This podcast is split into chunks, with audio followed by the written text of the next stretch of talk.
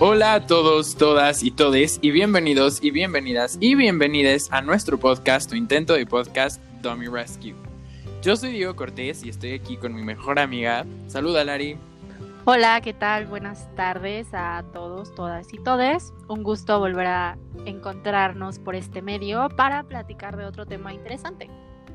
De lo que queramos, dijo Lari. sí. Siempre. Pues ¿Cómo estás, Lari? ¿Cómo te encuentras en estos fríos días?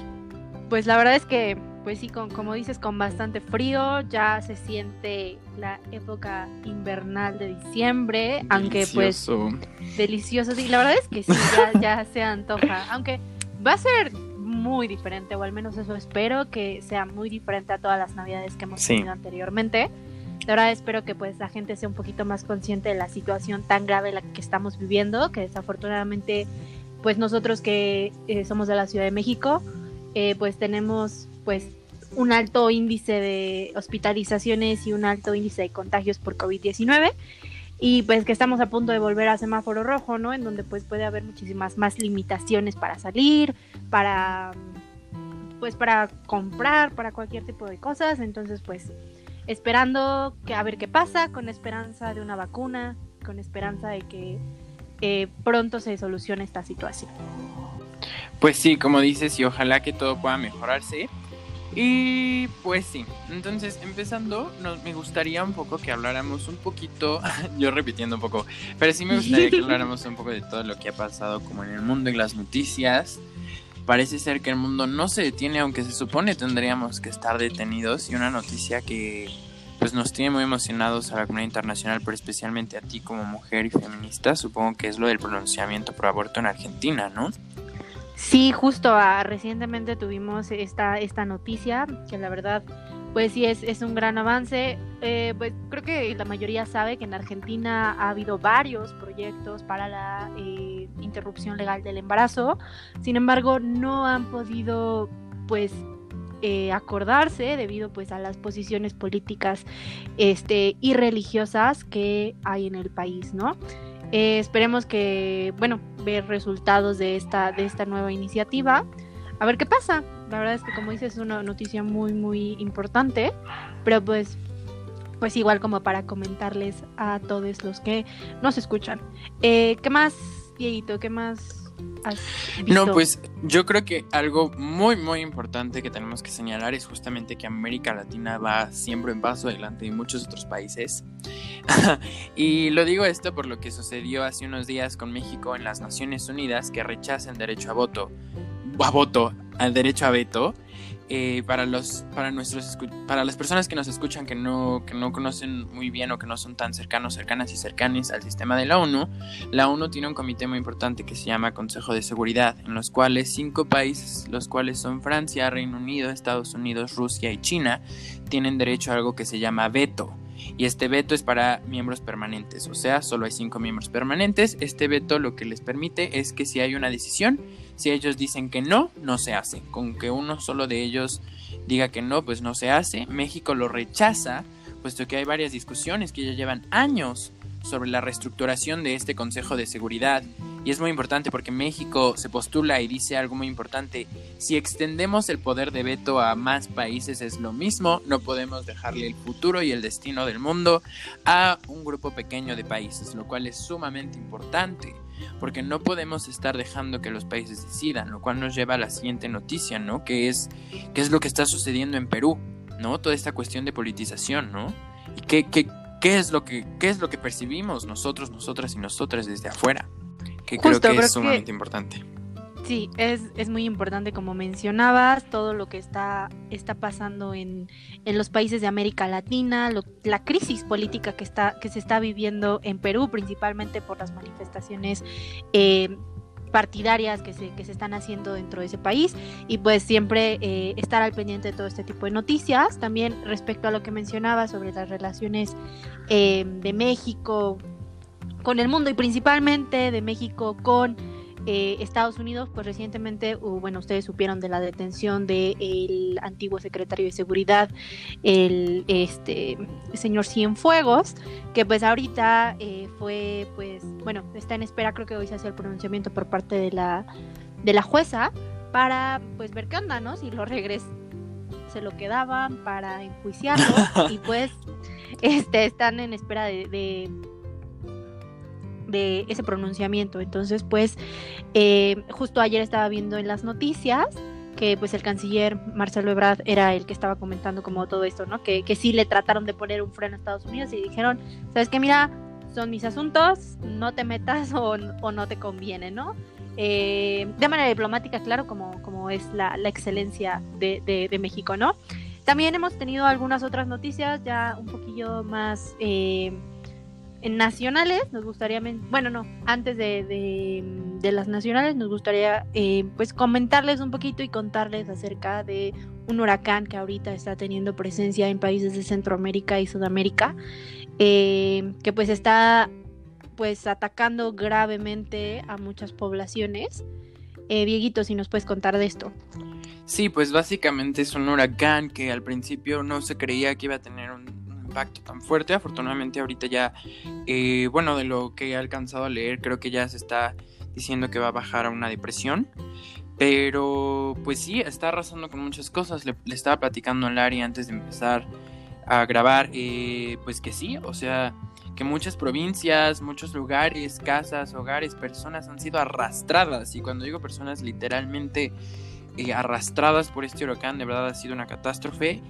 Y pues sí, o sea, creo que, creo que es, es, es algo que nos tiene que llamar esta solidaridad y empatía internacional. No sin antes olvidar justo lo que quería hablar Larry, que son las inundaciones que han pasado en Tabasco, ¿no? Claro, este es un, fenómeno natural que desafortunadamente eh, pues ha traído una crisis, una crisis eh, pues económica principalmente para todas las familias que se encuentran de ese lado. Entonces, creo que no me acuerdo si se les mencionamos la vez pasada, pero hay que acordarnos, México no solamente es la Ciudad de México, México no solamente es el centro, existen muchísimos más estados que desafortunadamente por falta de información no consideramos y no vemos más allá. Entonces hay que tratar por medio de redes sociales, por medio de pues lo, lo, que conocemos ahora como activismo digital, tratar de incidir en este tipo de problemáticas. Y pues bueno, esas serían las noticias de eh, esta semana, un poco breves resumidas, pero para que se informen un poquito, ya saben, eh, si les generó interés, busquen, eh, lean, aprendan, que es lo más importante, estar informados es una herramienta indispensable y más en el mundo que estamos viviendo actualmente. Sí, justamente. Y bueno, hablando de otras noticias y para introducir el tema, creo que es muy importante decir que pues Disney Plus se lanza. ¿Y por qué, por qué lo menciono? En las redes sociales ha habido una gran discusión sobre si deberíamos o no rentar, si las personas eh, que quieren consumirlo eh, están siendo completamente inconscientes sobre que Disney quería eh, privatizar el Día de Muertos. Y para no indagar tanto en el tema, esto saca a la luz algo muy importante, ¿no? Que es la cancel culture, la cultura de la cancelación. Si no lo estoy traduciendo mal, una disculpa. Pero pues sí, es un tema bastante, bastante interesante.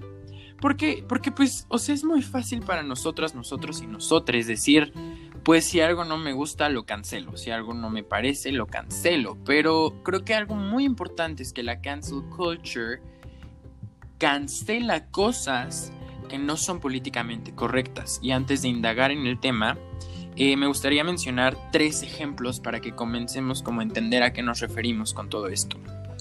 Tres ejemplos que pues eh, uno en una cuestión más este, internacional para, eh, para pues que, que, el mundo en general lo conoce, otra cuestión que es un poco más como de Latinoamérica y otra cuestión que es más dentro de México y dentro de países hispanohablantes, ¿no? Porque esta, esta cuestión le da la vuelta también, brinca el charco, por así decirlo. Y bueno, el primer caso es sobre Jeffree Star y Shane Dawson. Eh, vale, eh, pues si no los conocen, son dos influencers que ya llevan más de 10 años dentro de la plataforma de YouTube de videos para las personas que no son cercanas a esto. Y algo que es muy interesante es que el público, eh, esta gente que quiere cancelar a estos dos eh, personajes, eh, lo, que, lo, que, lo que argumentan es que estas personas llegaron a ser racistas. Y cuando digo racistas es racistas a un grado extremo. No sé, Larry, si esté cercana, pero Jeffree Star en algún momento la gente dice que porque no estoy muy cercano, la verdad es que no quiero indagar en esto, en ese pasado tan oscuro de las personas, no quiero ni acercarme a cuestiones racistas, pero que Jeffree Star eh, llegó a tener pronunciamientos de supremacía blanca y que Shane Dawson, y eso sí llegué a verlo porque Shane Dawson sí llegué a seguirlo por muchos años, es que hacía blackface y blackface es básicamente cuando las personas blancas se pintan la, la cara y el cuerpo de negro para hacer un personaje que sea parte de la comunidad negra. Esto es básicamente hacerle burla a estas personas, reconocer ciertos estereotipos, ¿no? Pero bueno, estos dos influencers lo hicieron y ahorita en Estados Unidos que sucedió todo el movimiento, todo este auge de Black Lives Matter, pues el público en general se fue en contra de estos dos personajes, sacando muchas otras cosas y básicamente pidiendo que los cancelaran. Y el trending topic de Jeffree Star is over party fue trending topic por mucho, muchas semanas. Sigue siendo una discusión actual y pues sí, o sea, es cancelarle la carrera, ¿no, Larry? Justo, y no solamente como decías, o sea, vamos a ejemplificar con tres eh, casos muy específicos que pues podemos estar relacionados con. Otro caso igual muy importante fue eh, pues del famoso youtuber Luisito Comunica. Creo que incluso la vez pasada habíamos también platicado de otro, de otro youtuber que, que, en el caso anterior había sido de Wherever. En este caso de Luisito Comunica. Luisito Comunica pues sí ha tenido muchas polémicas y recientemente, o sea, antes no, no a, pesar de su popularidad, no se daba a pues este tipo de fenómenos de crítica social, ¿no? Era pues más su canal, para los que no lo conozcan, está como dedicado a hacer videos sobre sus viajes, a hacer como esta parte de blogs, incluso creo que ahorita tiene un podcast, este, la verdad es que ya no estoy como muy enterada, pero eh, pues era un canal que pues aprendías como toda esta parte de tips de viajero, tips de este ese asunto, ¿no? La verdad es que era un canal, pues, les decía, no estaba opuesto a la crítica.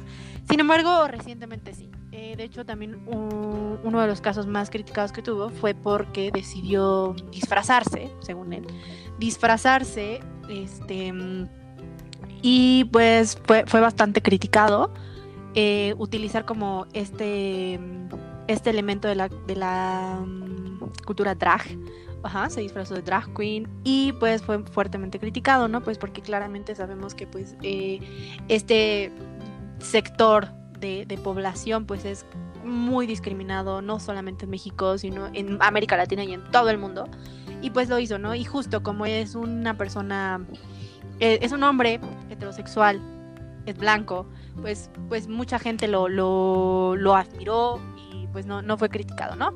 También tuvo algunos otros problemas ahí por esta parte de que hizo algunos pronunciamientos indirectamente respecto a la cultura de la violación y em, también respecto a ciertas culturas pues machistas y misóginas, ¿no? Eh, que pues claramente tienen un tinte algo diferente, pero pues que al final de cuentas tiene que ver con esta parte cultural. Y bueno, el tercer ejemplo... Claro, y también va un poco relacionado como a este tema de de que a, las personas privilegiadas sí nos, sí nos gusta verlas disfrazadas de mujeres o disfrazados en drag, pero a las personas que realmente viven de ello o que se identifican con ello no. Y esto nos lleva al último caso y el más reciente y que creo que todos, todas y todes, eh, las, los y les usuarios de Twitter estamos como súper bombardeados ahorita por este tema que es Alejandro Spitzer y la portada que hizo en una revista y pues les platicamos un poco, Alejandro Spitzer es un actor mexicano de hace mucho, mucho, muchos años. Bueno, no muchos, digo, es una persona joven, pero pues sí, desde que éramos niños, niñas y niñas y lo veíamos en novelas infantiles, pero sí, o sea, es un actor que ahorita está despuntando a un nivel internacional. Acaba de sacar una serie que a mí me encantó en Netflix, que se llama Alguien tiene que morir pero esto ya me asombro porque yo dije, qué chido que Alejandro Spitzer se ponga en estas situaciones de aliado o de, apoyar a la comunidad LGBT, pero realmente me pone a cuestionar muchas cosas y ahorita vamos a dar nuestra opinión sobre la cancel culture. Pero lo que hizo fue tomarse unas fotos en esta portada, eh, exhortando como a la, a la deconstrucción de esta idea de lo que es la masculinidad. Digo, así lo vende la revista, lo que hizo fue ponerse un vestido. ¿Qué sucedió? ¿Cuál es, ¿Cuál es lo que causa la polémica? La polémica es que él es un hombre que pues se ha declarado o hasta ahora se ha declarado como una persona heterosexual cisgénero. El problema es que a Alejandro Spitzer sí se lo aplaudimos. El problema es que a Harry Styles se lo aplaudimos. El problema es que se lo aplaudimos a Bad Bunny, se lo aplaudimos a Luisito Comunica. Pero cuando llega una persona que realmente es trans, que es travesti, que es drag, que que pues simplemente no va de acorde a lo que nosotros conocemos como masculino y femenino, que es no binaria, si les atacamos. Y no solo les atacamos, que son simplemente son víctimas de crímenes de odio que les cuestan la vida. Y les cuestan la vida todos los días, todos los años. Y es muy importante decirlo, en México no hay, no hay datos, o sea, no hay datos oficiales sobre los crímenes de odio contra la comunidad LGBTTIQPA+, es decir, parece que son pocos, pero son pocos los que realmente se tratan como crímenes de odio. Por eso es tan importante y por eso causa tanta polémica, ¿no? Y causa esta polémica porque decimos, bueno, entonces, ¿qué es lo correcto? Porque decimos, just cancel, ¿no? O sea, solo cancélalo. Cancela la revista, cancela al actor, cancela la mercadotecnia, cancélalo, punto, vámonos a lo siguiente. Cancel culture, ¿no? Cancel lo que no es políticamente correcto, cancela lo que no es políticamente correcto. ¿Y qué, es esto? ¿Qué, es, políticamente correcto? Que es un término que muchas personas han dicho, especialmente las personas que quieren justificar su crimen de odio, su, su crimen de odio, perdón, su discurso de odio, diciendo, es que ahora todo tiene que ser políticamente correcto. Es que la generación de cristal busca que todo sea políticamente correcto, es solo humor y hace unos días un conocido mío yo le decía, es que pues este pues me decía de PewDiePie, ¿no? Que es que es el youtuber, uno de los youtubers con más el segundo youtuber con más seguidores del mundo en YouTube, con más de 100 millones de personas, llegó a ser racista, llegó a interpretar a un nazi y me decía, "Es que solo lo hace por humor." Y yo le decía, "Es que el racismo, el fascismo no es humor." O sea, ¿qué es todo esto, no, Lari? Si nos puedes platicar un poquito de toda esta cuestión de lo political correct, de lo políticamente correcto. Claro, eh, justo mencionabas ejemplos bien, bien importantes, ¿no? Que dices como ahora incluso la gente lo dice como en esa frase, ¿no? Ya cuido mis palabras porque me da miedo que me vayas a criticar. Que hasta cierto punto dices como de, wow, o sea, qué bueno que te dé miedo a hablar, qué bueno que te dé miedo a hacer comentarios sexistas, racistas, eh, xenófobos, homófobos, o sea, qué, qué bueno. O sea, y no porque, porque es el típico comentario de, no, es que estás atentando contra mi derecho a libertad de expresión. Cariño, el derecho de, libertad de expresión termina cuando pues transgredes el, la profesora derecho de otra Betty persona, 2014, ¿no? creo que un concepto. Aparte de eso, no, ya, o sea, como cuando vas investigando más allá, o sea, esa es una manera y una frase muy fácil de decirlo y es una algo muy importante que y algo muy fácil de entender, o sea, cuando tu esfera de derechos atenta con la del otro, es cuando te tienes que estar preocupando. Pero bueno, decíamos de esta, esta línea imaginaria, ¿no? Que, justamente es la línea que se traza entre lo políticamente correcto y lo que no es correcto. Ahora, eh, esta, esta frase eh, como tal ha sido utilizada muchísimas veces por muchísimos políticos, obviamente, ¿no? Este, por muchísimos embajadores, por muchísimos, este eh, primeros y primeras ministros y ministras, por muchísimos presidentes, en especial, por ejemplo, Donald Trump. Donald Trump es un fan de utilizar esta palabra, ¿no? Porque siempre dice, no, pues es que ya se ofende, se, ofenden de todo y, justo él, él, lo hace muy mucho énfasis pues en, toda esta parte de la migración, ¿no? Cuando habla, por ejemplo, de los, este, de los niños, eh, de los dreamers, ¿no? Que son como enviados a Estados Unidos y que se aprovechan de, de las, de las oportunidades que Estados Unidos tiene, bla, bla, bla. Pero bueno, ya conocemos a Donald Trump, ya conocemos qué tipo de presidente fue, porque ya no va a ser. Entonces, este, gracias a, gracias a la deidad en la que crean, ya no va a ser. Este, pero bueno, mencionábamos, ¿no? Que existe esta línea entre lo que sí se puede y lo que no se puede.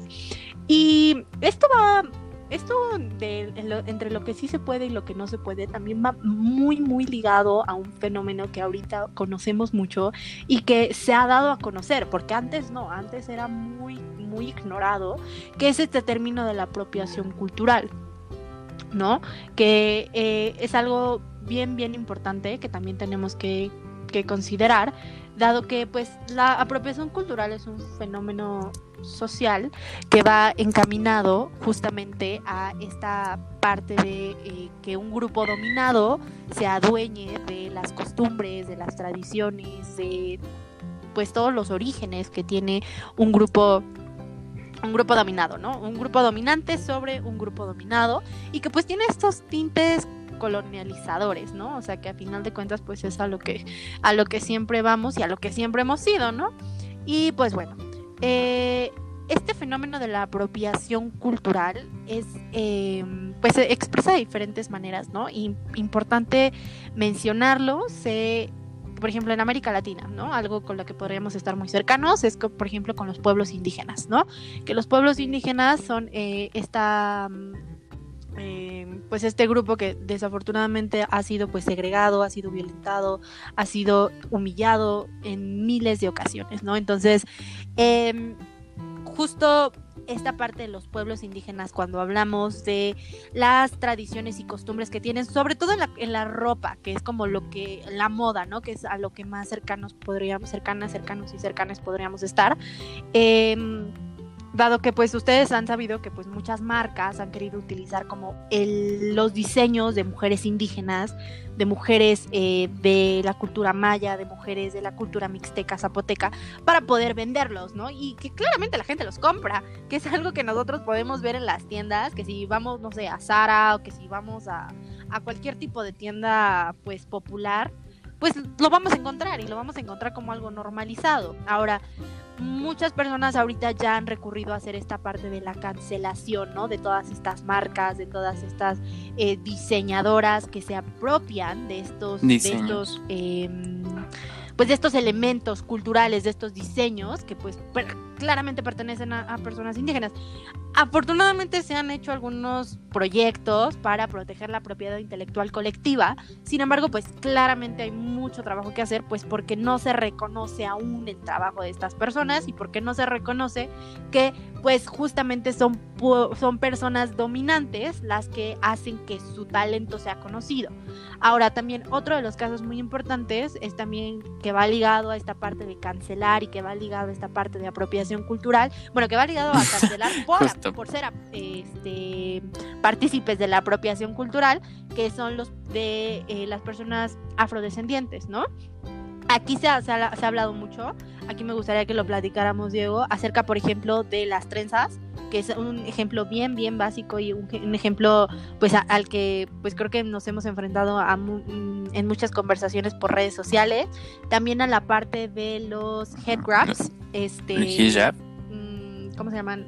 Mm, no, no, no, los ah. head grabs de las, de las de los pueblos afrodescendientes. Sí, sí, ya, ya te O sea, de, en especial de, los que se utilizan actualmente, ¿no? Que incluso ahorita como moda. por confundir mis este, términos.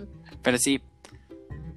No, no, ese, ese head grab, ¿no? Entonces, por ejemplo, ahí, ahí tú, qué opinas? ¿Qué justo, justo, y creo que es una conversación que sí muy, muy, vertiente, que es como de la gente, bueno, es que a mí me gusta usar trenzas, y, y es como decir, bueno, o sea, es que no es que las trenzas per se es que estén mal, no es que vayas acá por sus trenzas acapulqueñas y eso sea apropiación cultural, ¿no? Lo que es realmente apropiación cultural son las llamadas trenzas africanas, que son conocidas, que es una cultura, una manera de peinarse, o sea, es una manera, es toda una técnica. A mí me fascina y a mí nos fascina, un dato curioso, nos fascina ver cómo lavan afros, nuestra pasión, porque es padre, o sea, el cabello de las personas Nuestra es muy especial y tiene una historia muy importante. Cuenta una historia de la esclavitud que vivían esas personas, ¿no? Hay un video muy padre de Beauty Studio de Crown Ladies que cuentan la historia y que, que, pues son dos mujeres negras que están haciendo peinados como lo hacían antes, ¿no? Cuando, cuando eran, cuando eran, eh, pues cuando eran movidas de su continente a América o a Europa eh, para ser esclavizadas, para ser vendidas. Que cuentan, o sea, me tenía yo que peinar cuando me dejaban ir a la iglesia, me tenía que peinar con el aceite del tocino, porque no, no me dejaban comprarlo. Entonces mi trenza es de esta manera, o sea, mi trenza la hago de esta manera. Me metían al barco, cuando yo esclava me metían al barco, porque soy descendiente de esclavos, a mi abuela, a mi tatarabuelo, shalala, shalala, shalala, porque tenemos que recordar que esta esclavitud no acabó hace, no acabó hace hace un milenio, ¿no? O sea, acabó hace 300 años, ¿no? O sea, no me quiero equivocar, pero pues sí, alrededor de esos años es cuando ya se empieza a hablar como de, los derechos de los esclavos, shalala, shalala. Pero cuentan esta historia de decir, o sea, yo tenía que meter la comida dentro de mis trenzas. O sea, esta manera de trenzar de las personas de la cultura afrodescendiente es, esto, de, o sea, no estoy, no estoy muy bien, bien enterado de este encubrimiento de la cabeza Lari, pero sí, sí me gusta mucho en el tema de, las trenzas y de la historia del, cabello de las personas afrodescendientes. Me fascina indagar en esta, en esta cultura y de entenderla y de, de convertirme en una persona empática, ¿no? Con este movimiento y que la apropiación cultural es en ello. Cuando dices, ay, es que las trenzas africanas es un accesorio padrísimo. Y si le pones un poco de estambre para darle color, no, se ven increíbles. Y tú. o sea. Es que no, es que, es que. La pregunta es, es, es ir a preguntar, o sea, ¿por qué se te hace padrísimo? O sea, conoces la historia, conoces de dónde viene, conoces por qué se hacen. Y eso va hacia, ya se los comentaré un poquito más adelante, que ah, después de que platiquemos de algunos otros ejemplos sobre, o sea, qué es realmente la, apropiación cultural y si todo el momento estás cometiendo apropiación cultural, porque pues mucha gente, mucha gente pues me puede decir como ahorita, ¿no? Pues entonces si como sushi estoy, estoy apropiándome de la cultura, o entonces si, mm, no sé, cualquier tipo de situación.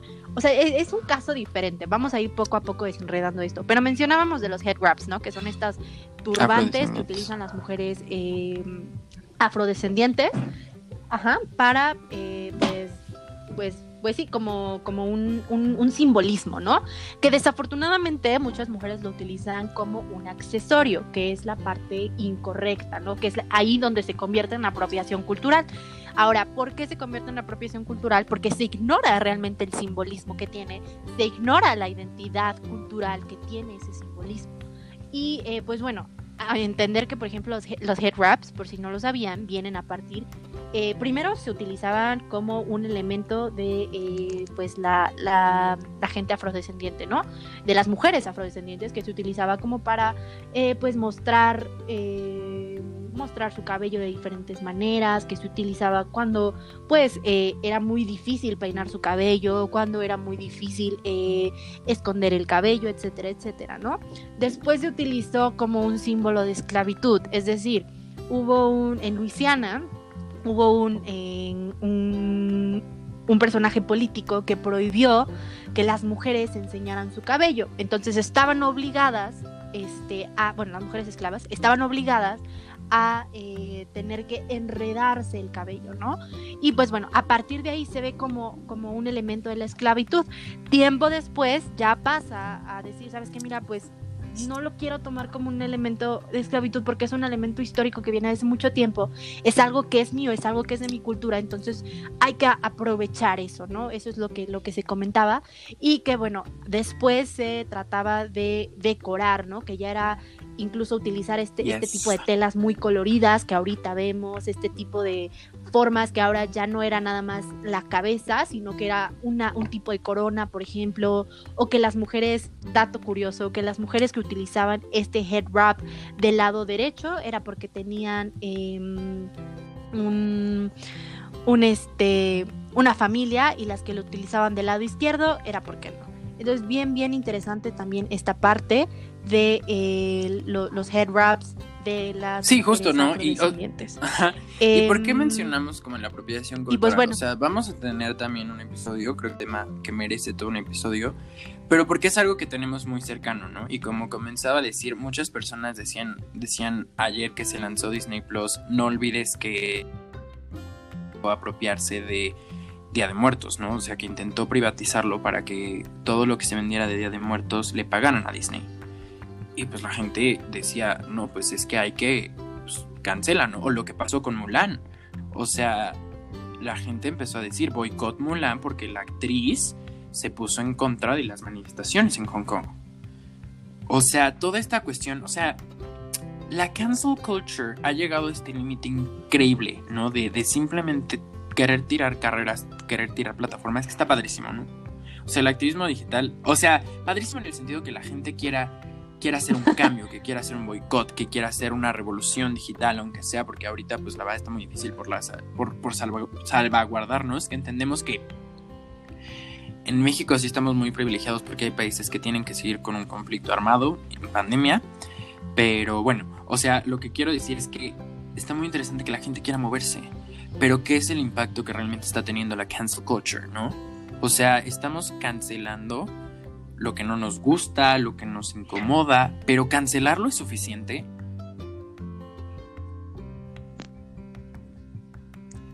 Y, yo creo que más que nada en, este sentido, porque dices, eh, pues nosotros nos enfrentamos mucho a, esa, ese dilema, ¿no? Como de, pues es que a lo mejor ya admiras a alguna persona, eh, algún youtuber, algún cantante, algún eh, alguna actriz, alguna, eh, no sé, cualquier tipo de profesión pues que, que, ejerza, ¿no? Y que de repente te encuentres con este tipo de actitudes, con este tipo de comentarios tal vez machistas, con estos comentarios homófobos, xenófobos, racistas, este, sexistas, ¿no? Que dices, pues o sea, no, no es que quiera cancelar tu trayectoria, no es que quiera cancelar tu vida, sin embargo, creo que no podemos permitir que este tipo de situaciones se sigan perpetrando en una sociedad que está en crecimiento, en una sociedad que pretende evolucionar, en una sociedad que eh, afortunadamente ya tiene bases muchísimo más sólidas, por ejemplo, en el respeto a los derechos humanos,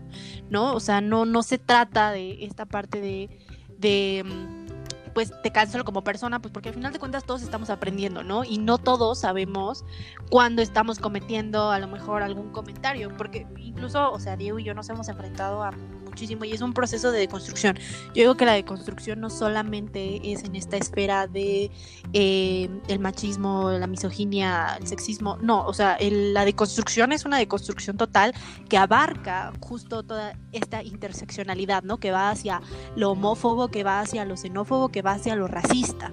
Entonces, no es que tengas que ser perfecto y no es que todo lo que tenga, todo lo que digas tenga que ir este, perfectamente bien estructurado y perfectamente bien dicho. No, al final todos estamos aprendiendo, todos y todas, y todos nos estamos equivocando constantemente, pero pues más que nada también marcar esta línea e identificar que si eres ignorante, pues investiga. Si eres, si no conoces, date la oportunidad, no te quedes con las ganas de conocer, no te quedes con las ganas de leer, no te quedes con las ganas de ir más allá de lo que conoces, porque al final de cuentas eso es lo que marca la real Justo, Larry, y, creo que, es muy importante decirlo. A ver, cancelar a una persona no va a generar el cambio que buscamos. O sea, sabemos que cancelar a Luisito Comunica busca que, menos youtubers eh, sean misóginos y tengan este tipo de comedia. Eh, cancelar a Jeffree Star, Shane Dawson, cancelar como a todas estas personas que tuvieron un escándalo ahorita, por ejemplo, en la Hype House, para las personas que siguen como todo el drama en TikTok cancelar a Alejandro Spitzer, cancelar a compañías, cancelar todo esto no va a generar un cambio. O sea, cancelar es simplemente decir, o sea, a ti como persona te cancelo, cuando realmente lo que deberíamos, deberíamos estar cancelando es al comentario en específico, es cancelar con, por ejemplo, este sistema, ¿no? Y con cancelar decimos tirarlo. O sea, cuando decimos eh, quedaste cancelado, es que, o sea, cancelar realmente empezó como algo positivo en el momento de decir, estamos cancelándote porque ya no queremos consumir este contenido que está siendo racista, homofóbico, que está siendo ignorante, que está siendo malo. O sea que no malo en el sentido de, que, las personas dicen, ay, TikTok es una verdadera de tiempo. O sea, malo en el sentido de que realmente esto está siendo un odio. O sea, esto está siendo un discurso de odio por X o Y razón, porque te estás convirtiendo en una persona violenta, porque te estás convirtiendo en, en algo malo a como esta sociedad. Y este sentido de que idolatramos, que tenemos ídolos, que no está mal, ¿no? Al final del día somos humanos, nos gusta idolatrar, pero sí tenemos que ser muy cuidadosos y cuidadosas y cuidadosas. Cancelar no está resolviendo el problema.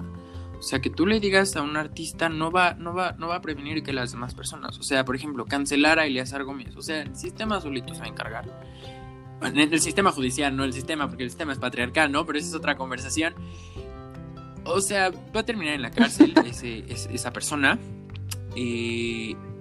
o sea, bueno, si esperemos y si no, tenemos que exigirlo, pero eso es otra cosa. Esperemos, esperemos. Cancelar a Eleazar Gómez no creo que genere un cambio. Lo que tendríamos que hacer es cancelar ese tipo de actitudes, buscar y exigir que otras, que otras, este, ¿cómo se llaman?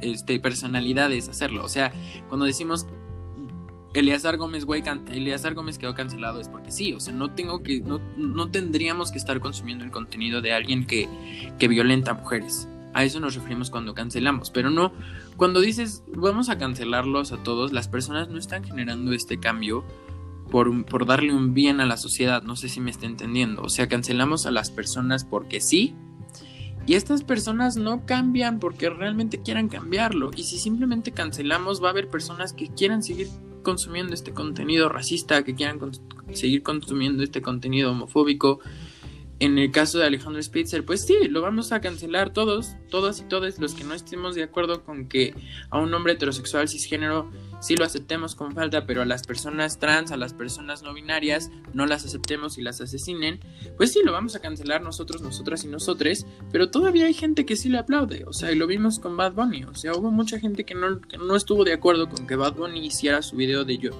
de yo perreo sola, pero hay mucha gente que sí lo consume. Y cancelarlo no está funcionando. No es que no, no es que no esté bien, no es que esté mal, o sea, simplemente no está generando este impacto, porque sigue sucediendo. Entonces yo creo que la invitación que hacemos, y justo para eso nace Tommy Rescue, es invitar esta deconstrucción. Y si no invitamos esta deconstrucción a estas personas que generan el contenido que nosotros, nosotras y nosotros consumimos, no vamos a llegar a ningún lado algo que es muy importante y que lo plantean todas estas personas que hablan del um, vigilance capitalism, que es el capitalismo de vigilancia, es que tenemos que plantearnos como que los consumidores realmente tenemos el poder. Creo que somos nosotras, nosotros y nosotros mismos los que eh, hacemos que industrias de la música, industrias de la moda crezcan con un ideal incorrecto. Entonces, eh, pues sí, como justamente decías, la, cancel culture no es el único recurso que debemos de utilizar para poder em, eliminar este tipo de conductas. Creo que va muchísimo más allá, que sí es un recurso viable, a final de cuentas durante cierto tiempo ha funcionado. ¿Por qué? Pues porque los mismos artistas, los mismos, las mismas personalidades han tenido que hacer pronunciamientos oficiales en sus cuentas de redes sociales para este, quitar los videos, para dar un comentario, dar una disculpa, etcétera, etcétera, que justamente es lo que se necesita visibilizar, ¿no? Este, y, justo entender eso, o sea, que cancelar a una persona no es de por vida, o sea, no, no, no todos nacemos deconstruidos, o sea, mm, eso es algo básico y es algo que debemos entender todas, todos y todos. Entonces, eh, pues sí, creo que eso es como la reflexión final que nosotros podemos darles a ustedes eh, sobre la cancel culture sobre un poquito de términos de eh, apropiación cultural y sobre la lo políticamente pues no y ya para cerrar yo creo que em, darle un giro algo más que decir Dieguito es para que dejemos de tenerle miedo a lo que vamos a decir y cuidemos lo que vamos a decir. O sea, creo que eso es lo más importante. No se trata de tenerle miedo a tus palabras, sino que cuides lo que vas a decir porque en nuestra burbuja del privilegio ignoramos que pueda haber personas que puedan sentirse ofendidas. Entonces sí cuestiona lo que vas a decir. Ahora sí que si no tienes nada bonito que decir, pues, o sea, si eres figura pública, pues sí tienes que tener mucho cuidado, ¿no? Porque, vaya, lo, lo, menos peor que te puede pasar es que te cancelen, pero lo peor es que, no sé, si dices algún comentario que llegue a ser homofóbico, que un niño, niña o niña te vea y pierda la vida, ¿no? Y creo que eso es lo más importante. Entonces tenemos sí que cuidar lo que decimos, no tenerle miedo a lo que decimos, dejar de, enojarnos tanto y hacer tanto chisme por algo y realmente convertirnos en estos activistas digitales y exigir que esta persona que queramos cancelar, lo pongo entre comillas, que queramos cancelar, pues genere este cambio y exigirlo y pedirlo. Vamos bien, nada más que hay que centrar bien lo que buscamos con la cancel culture y pues eso es todo. Este, pues yo soy Diego Cortés y me pueden encontrar en mis redes sociales como Go Diego. Y pues bueno, yo soy Larisa Camaño y me pueden encontrar igual como Larisa Camano en Instagram.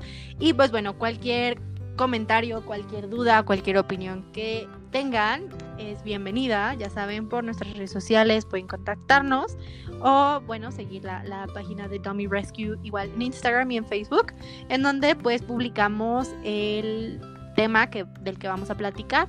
Y pues también estaríamos muy agradecidos de que nos manden sus recomendaciones en caso de que pues quieran que les platiquemos de algún tema en específico. Entonces, les agradecemos mucho por llegar a esta parte del podcast y nos vemos la... Me, me gusta también mucho esa frase, ¿no? O sea, a final de cuentas creo que somos